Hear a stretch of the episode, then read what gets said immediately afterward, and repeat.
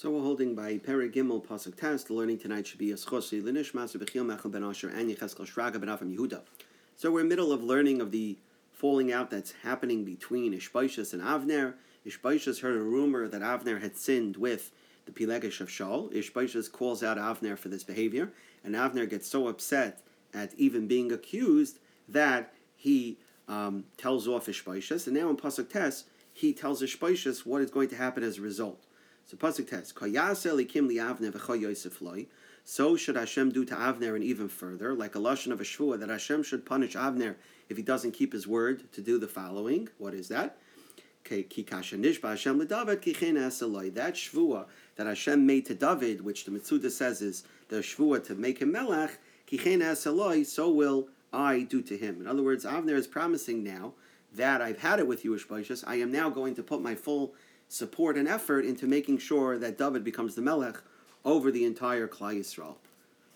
Pasuk Yud, Lahavir Amalachim Shaul, to remove the Malchus from the house of Shaul, Ulahakim es Kisei David, and to establish the throne of David, Al Yisrael over Klal Yisrael, Al Yehuda, and over Yehuda as well, both sides consolidated under David, Midan Viad Beersheva, all the way from Dan in the north to Beersheva in the south, meaning the entire settled portion of Klal Yisrael will now be consolidated under David.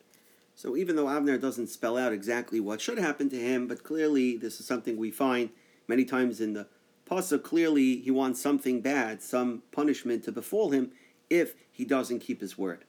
What is the now? He refers to a shvua that Hashem made to David that David would be the Melech, says the Mitzuda. So where do we ever find that Hashem made such a shvua?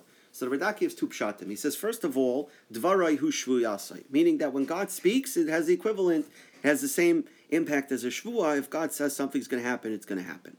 The second pshat in the Radak is in accordance with the Gemara in Shvuas that says when someone says hein hein or lav lav, right, a double lashon, that has the uh, that that means that the person is making a shvua. So too, we find that Hashem twice referred to David's malchus. Once he told Shaul in Gilgal when Shaul didn't wait for Shmuel, and the second time when Shaul made the mistake by Amalek. Both times Hashem referred to David, the malchus being given to David, and so therefore says the Radak that is the shvua that Hashem made that David would be the melech.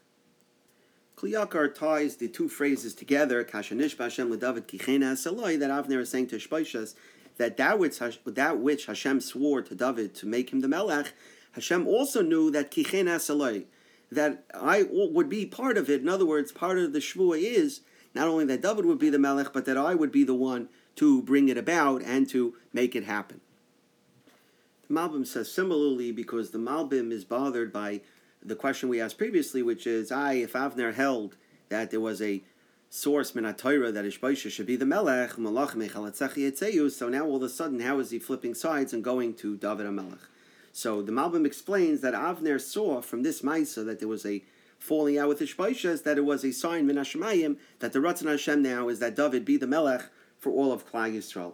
I, what about the fact of the pasuk? So it's possible that the pasuk was already Makuyim.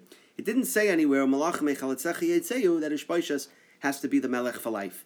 So Avner may have felt that now that Ish, uh, Ishbaishas had two years, which is the same amount that Shaul had. Shaul also had two years, so the fact that he had two years as well, the pasuk is mekuyim, and now it's appropriate. It's clearly the Ratzon Hashem Avner felt to turn the Malchus over to David. The words, the Malbim is also bothered why the word ki is written twice in the pasuk. It says ki kasha nishba Hashem David, and again ki chenes aloi. So he explains that it's referring to two things. Number one, that ki ki kasha nishba Hashem David, that clearly this is a uh, this is the Ratzon Hashem now. This was this falling out with me and Ishbaishas is caused by the fact that Hashem wants David to rule. And number two, saloi, that I also see clearly that Hashem wants me to be the conduit, to be the vehicle to make this come about. And it's almost as if Hashem swore that He wants me to do it. And that's what the Malbim explains is the use of the two words ki in the pasuk. Now Avner refers to consolidating the Malchus as Midon Viad Beersheva.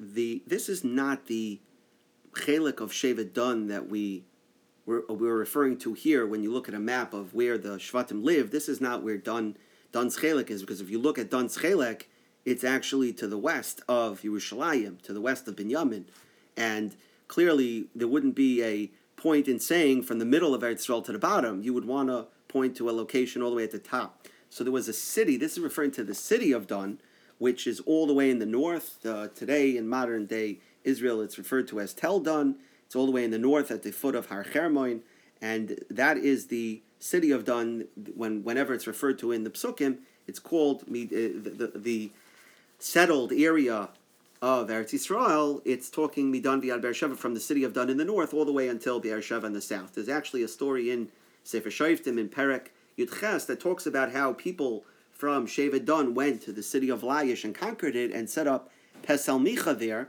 and they called the city after their ancestor Dan.